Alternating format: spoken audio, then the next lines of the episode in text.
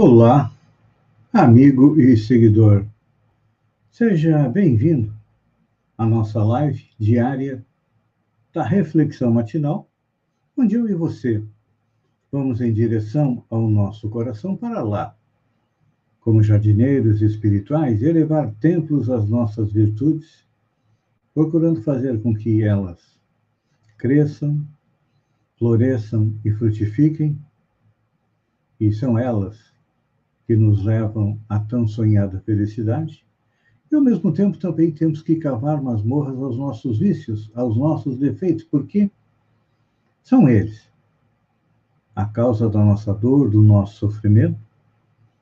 E então, como seres inteligentes da criação,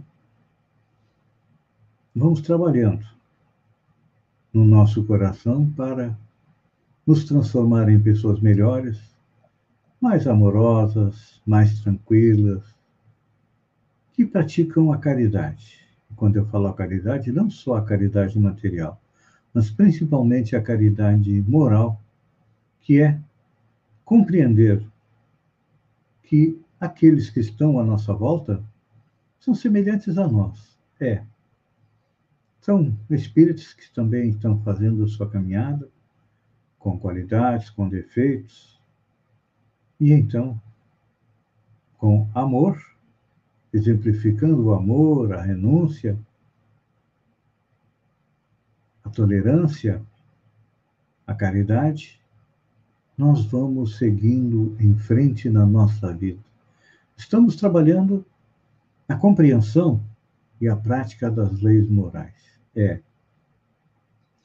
Já comentamos sobre a lei de adoração, que nos liga, que nos aproxima de Deus. Falamos da lei do trabalho, que até então a gente via como algo negativo, um castigo. E a partir da compreensão da lei do trabalho, nós percebemos que é uma ferramenta extremamente útil para o nosso progresso, tanto intelectual, que exercita a nossa mente, quanto moral, que nos faz sair da nossa zona de conforto indo em busca daqueles que precisam de uma palavra de carinho, de uma palavra de amor, de uma palavra de ajuda. E aí nós começamos a compreender o que, que é a felicidade. É. A felicidade não é simplesmente a realização dos nossos desejos. Os nossos desejos são infinitos. E falando em desejos infinitos, é importante a gente lembrar que hoje está começando uma cúpula da Terra, ou seja, a reunião dos líderes preocupados com a maneira como nós estamos é, gastando os recursos naturais, que esse nosso gasto está muito além da capacidade de renovação que a Terra tem. Então, se não frearmos as nossas necessidades, com certeza não haverá um planeta Terra num futuro próximo. Não podemos ainda comer plástico, lixo, mas talvez seja esse o nosso futuro, se não nos tornarmos um pouco mais conscientes de que a Terra, o planeta, é um organismo vivo e não está à nossa disposição para satisfazer os nossos desejos, não. Então, aí nós compreendemos que a felicidade é nos satisfazer as nossas reais necessidades, não as necessidades fictícias. E aí entram as leis morais. Já falei do trabalho, e atualmente estamos na lei de reprodução, analisando um fato que é extremamente importante na nossa vida, que é o casamento, ou seja, a união de dois seres responde os espíritos ao questionamento de Allan Kardec a respeito do casamento ser é, contrário à lei da natureza, teríamos que viver livres, cada um podendo ficar com quem quisesse, a hora que quisesse? E a resposta dos espíritos é que o casamento é um progresso na marcha da humanidade. Falamos aí a respeito dos vários tipos de casamento. Os acidentais, que são o encontro de duas pessoas, os provacionais, que é reencontro de almas para reajustamento, que é o caso a grande maioria de nós, temos aqueles os casamentos sacrificiais, onde um espírito mais evoluído procura ajudar um outro menos evoluído. Temos os casamentos afins, que é reencontro de corações amigos. E ontem comentamos a respeito dos transcendentes, que são aquelas almas engrandecidas que vêm ao planeta para nos ajudar a fazer a nossa evolução. Então, com a doutrina espírita, nós conseguimos compreender melhor os problemas dos nossos lares. Pois é.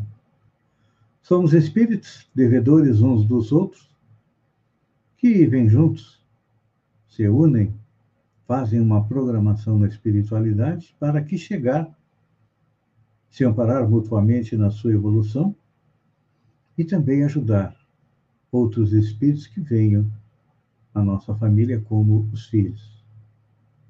E aí, à medida que vamos evoluindo, nós vamos compreendendo que nós temos dois tipos de família: pelos laços do corpo, que é a nossa família atual, e a nossa família espiritual, que são aqueles espíritos que, como nós, têm gostos, têm tendências, têm uma evolução semelhante e já conseguem compreender melhor a finalidade que Deus criou o universo, ou seja, para nos ajudar a fazer a nossa evolução. E aí, com o conhecimento da doutrina espírita, nossos lares se tornam melhores, porque compreendemos, através de um outro ponto fundamental da nossa doutrina, que é a reencarnação, que as dificuldades da atual encarnação são passageiras não são as primeiras, não. Já estivemos várias vezes aqui no planeta. E também não serão as últimas, porque nós estamos ainda na parte de baixo da escala espírita, ou seja, ainda somos espíritos imperfeitos. É, muito. Eu diria que nós somos como crianças espirituais. Precisamos chegar na adolescência, na idade adulta e finalmente na madureza. É um processo longo, mas que são 200, 300, 400, 500, mil encarnações para quem tem a eternidade pela frente. E já temos um paradigma, que é Jesus, que já chegou à condição de espírito puro e ajuda a nossa evolução. É o responsável é o governador espiritual do planeta Terra, que desde o nosso início, há bilhões de anos atrás, vem ajudando no desenvolvimento do planeta e, por amor, um gesto de amor que nós ainda não conseguimos compreender, tomou um corpo, veio ao planeta e nos legou seu Evangelho. O que é o Evangelho de Jesus? É um manual de evolução. É uma manual para a nossa evolução. Eu sei. Nós temos muita dificuldade de ler o manual, não temos? Pois é. Compramos o eletrodoméstico. Muitas vezes damos só uma olhadinha no manual para ver o que, que tem de mais interessante e ele vai para o lixo junto com a caixa de papel, de papelão, enfim. Só que este manual que Jesus nos trouxe, que é o seu Evangelho, ele precisa ser estudado, meditado e colocado em prática. Não queremos ser felizes? Então, temos que é, compreender e colocar em prática os dois mandamentos de Jesus, que é ama a Deus e ama teu próximo. Para amar a Deus e amar ao próximo, nós precisamos amar a nós mesmos. Então, este é o nosso trabalho. É compreender, através da observação, do nosso íntimo, quais são as nossas qualidades, quais são os nossos defeitos, aceitar que nós não somos a melhor pessoa do mundo, que existem pessoas melhores do que nós e piores do que nós. Precisamos praticar o alto perdão, mas precisamos, sobretudo, de vigilância sobre nossos atos e também sobre nossos pensamentos. Só assim com oração, com tolerância, com trabalho, com amor e com a caridade, nós vamos chegar à tão sonhada felicidade. É difícil? É. Será nessa encarnação? Não. Mas tudo aquilo que nós plantarmos agora, vamos colher no futuro. Então, a minha dica para esta quinta-feira, depois de um feriado, é analise o que vai plantar no entorno de você, porque a semeadura é livre. Já a colheita, ela é obrigatória. Pense nisso enquanto eu agradeço a você por ter estado comigo durante esses minutos. Fiquem com Deus e até amanhã, no alvorecer, com mais uma reflexão matinal. Um beijo no coração e até lá, então.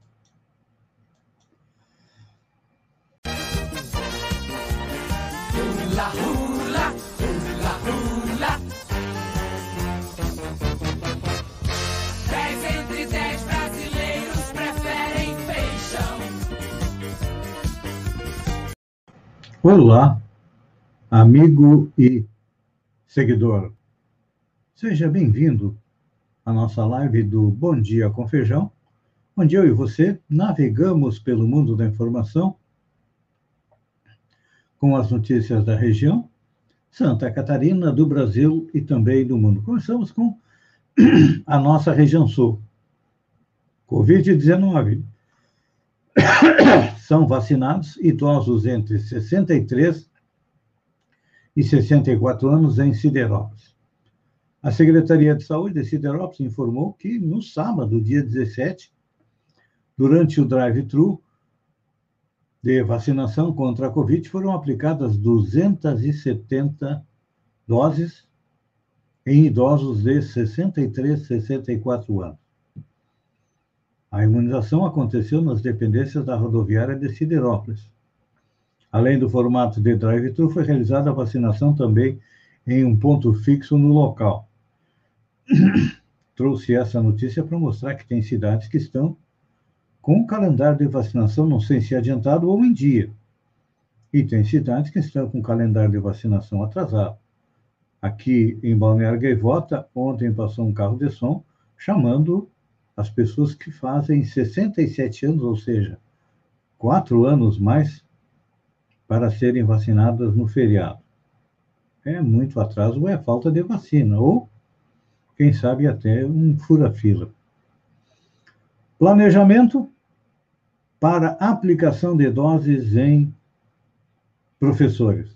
Apesar de ainda não haver data para início da imunização dos profissionais de educação, o plano é necessário para definir é, o processo para início da vacinação.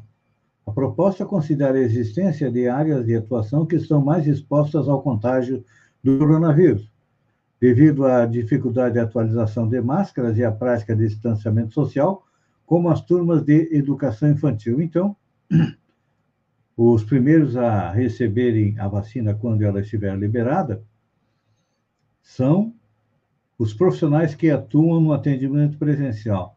Na educação infantil, serão é, professores e auxiliares. Na educação especial, equipe técnico-administrativa e pedagógica, que faz a gestão, a limpeza, a alimentação e orientadores de convivência. Depois vem o ensino fundamental, professor, segundo professor, auxiliar intérprete de Libras. Depois, na sequência, vem ensino médio, o professor, o segundo professor, o auxiliar, o intérprete de Libras também, e no ensino superior, o segundo grupo, para os profissionais que atuam na atividade é, remota, que a ordem seguirá as etapas da vacinação do primeiro grupo, na mesma sequência. Fazendo uma atualização, fazer um, um parênteses para saudar a Marilu Santunes Alves, professora, que está conosco aqui. Estado confirma 863.842 casos, desses 830.737 estão é, recuperados, sobram 63 mil que ainda são portadores, um número bem alto em relação ao Estado, e o número de mortes, ontem foram registradas mais 82, chegando a 12.842. No Brasil, o número de óbitos chega a 381 mil e o número de casos ultrapassa os 14 milhões. Aqui na região tivemos, estamos com 678 casos é, de pessoas infectadas e tivemos aí seis óbitos ontem. Anteontem tivemos é, 11, a data com mais óbitos, ou ontem não, ou melhor, no dia 19, que ontem não foi divulgado o boletim. Então, dia 19, seis óbitos, no dia 18, 11 óbitos. Este mês já vai para quase em torno de mais de 70 óbitos só no mês de abril. E ainda temos ainda mais nove dias. Então, com certeza, deveremos chegar a um número mais alto. Quem vai ser eliminado? Vamos falar do Big Brother. É. O BBB 21 desta terça-feira trouxe o quê? A eliminação do Caio, a escolha do novo líder e mais um paredão. Gilberto arrematou o posto máximo da casa para a decepção da torcida que, que ansiava pela indicação de Vitube. E Vitube enviou Pocá para Berlinda.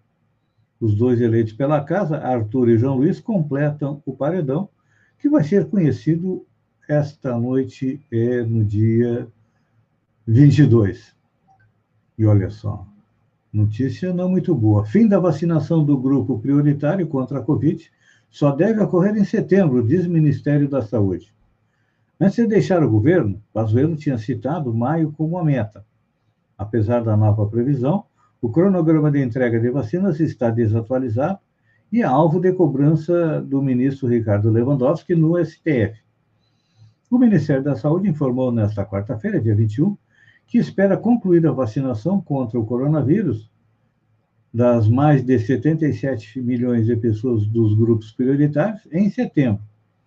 Na prática, a nova estimativa do governo federal é um adiamento em relação ao que previa o ex-ministro general Eduardo Pazuello. Então, agora, o Ministério diz que todas as pessoas que se encaixam nos critérios de prioridade devem receber a primeira dose até a primeira quinzena de julho, Ainda tem um mês e meio pela frente. O prazo para concluir a vacinação é setembro, segundo a pasta, porque o intervalo entre as doses da vacina é de três meses, da Oxford AstraZeneca. Então, gente, paciência, distanciamento social, manter em dia os protocolos de saúde, porque vai demorar a todo mundo ser vacinado. Estados Unidos confirmam discurso do Papa em cúpula climática. O Papa Francisco celebra audiência geral no Vaticano e vai também participar da cúpula climática de líderes convocadas pelo presidente dos Estados Unidos, Joe Biden, para discutir a crise ambiental no planeta. O evento acontece hoje, 22 e 23 de abril, de forma virtual, e deve ter o desmatamento da Amazônia como um dos principais temas em pauta. Jorge Bergoglio, que já dedicou uma encíclica às questões ambientais, e um sínodo à floresta amazônica, vai falar na segunda sessão do dia de abertura da cúpula, assim como os representantes do setor privado e da sociedade civil. A programação do evento foi divulgada nesta quarta-feira, dia 21, pelo Departamento de Estado. E a sessão de inauguração será conduzida pelo presidente Joe Biden, por sua vice Kamala Harris, e esta sessão vai enfatizar a necessidade urgente de as principais economias do mundo fortalecerem suas ambições climáticas até a COP26, em novembro, para manter seu, em seu alcance a meta de limitar o aquecimento de um grau e meio, diz o governo americano. Segundo a programação, esta, será, esta sessão dará oportunidade aos líderes destacarem desafios climáticos enfrentados por seus países.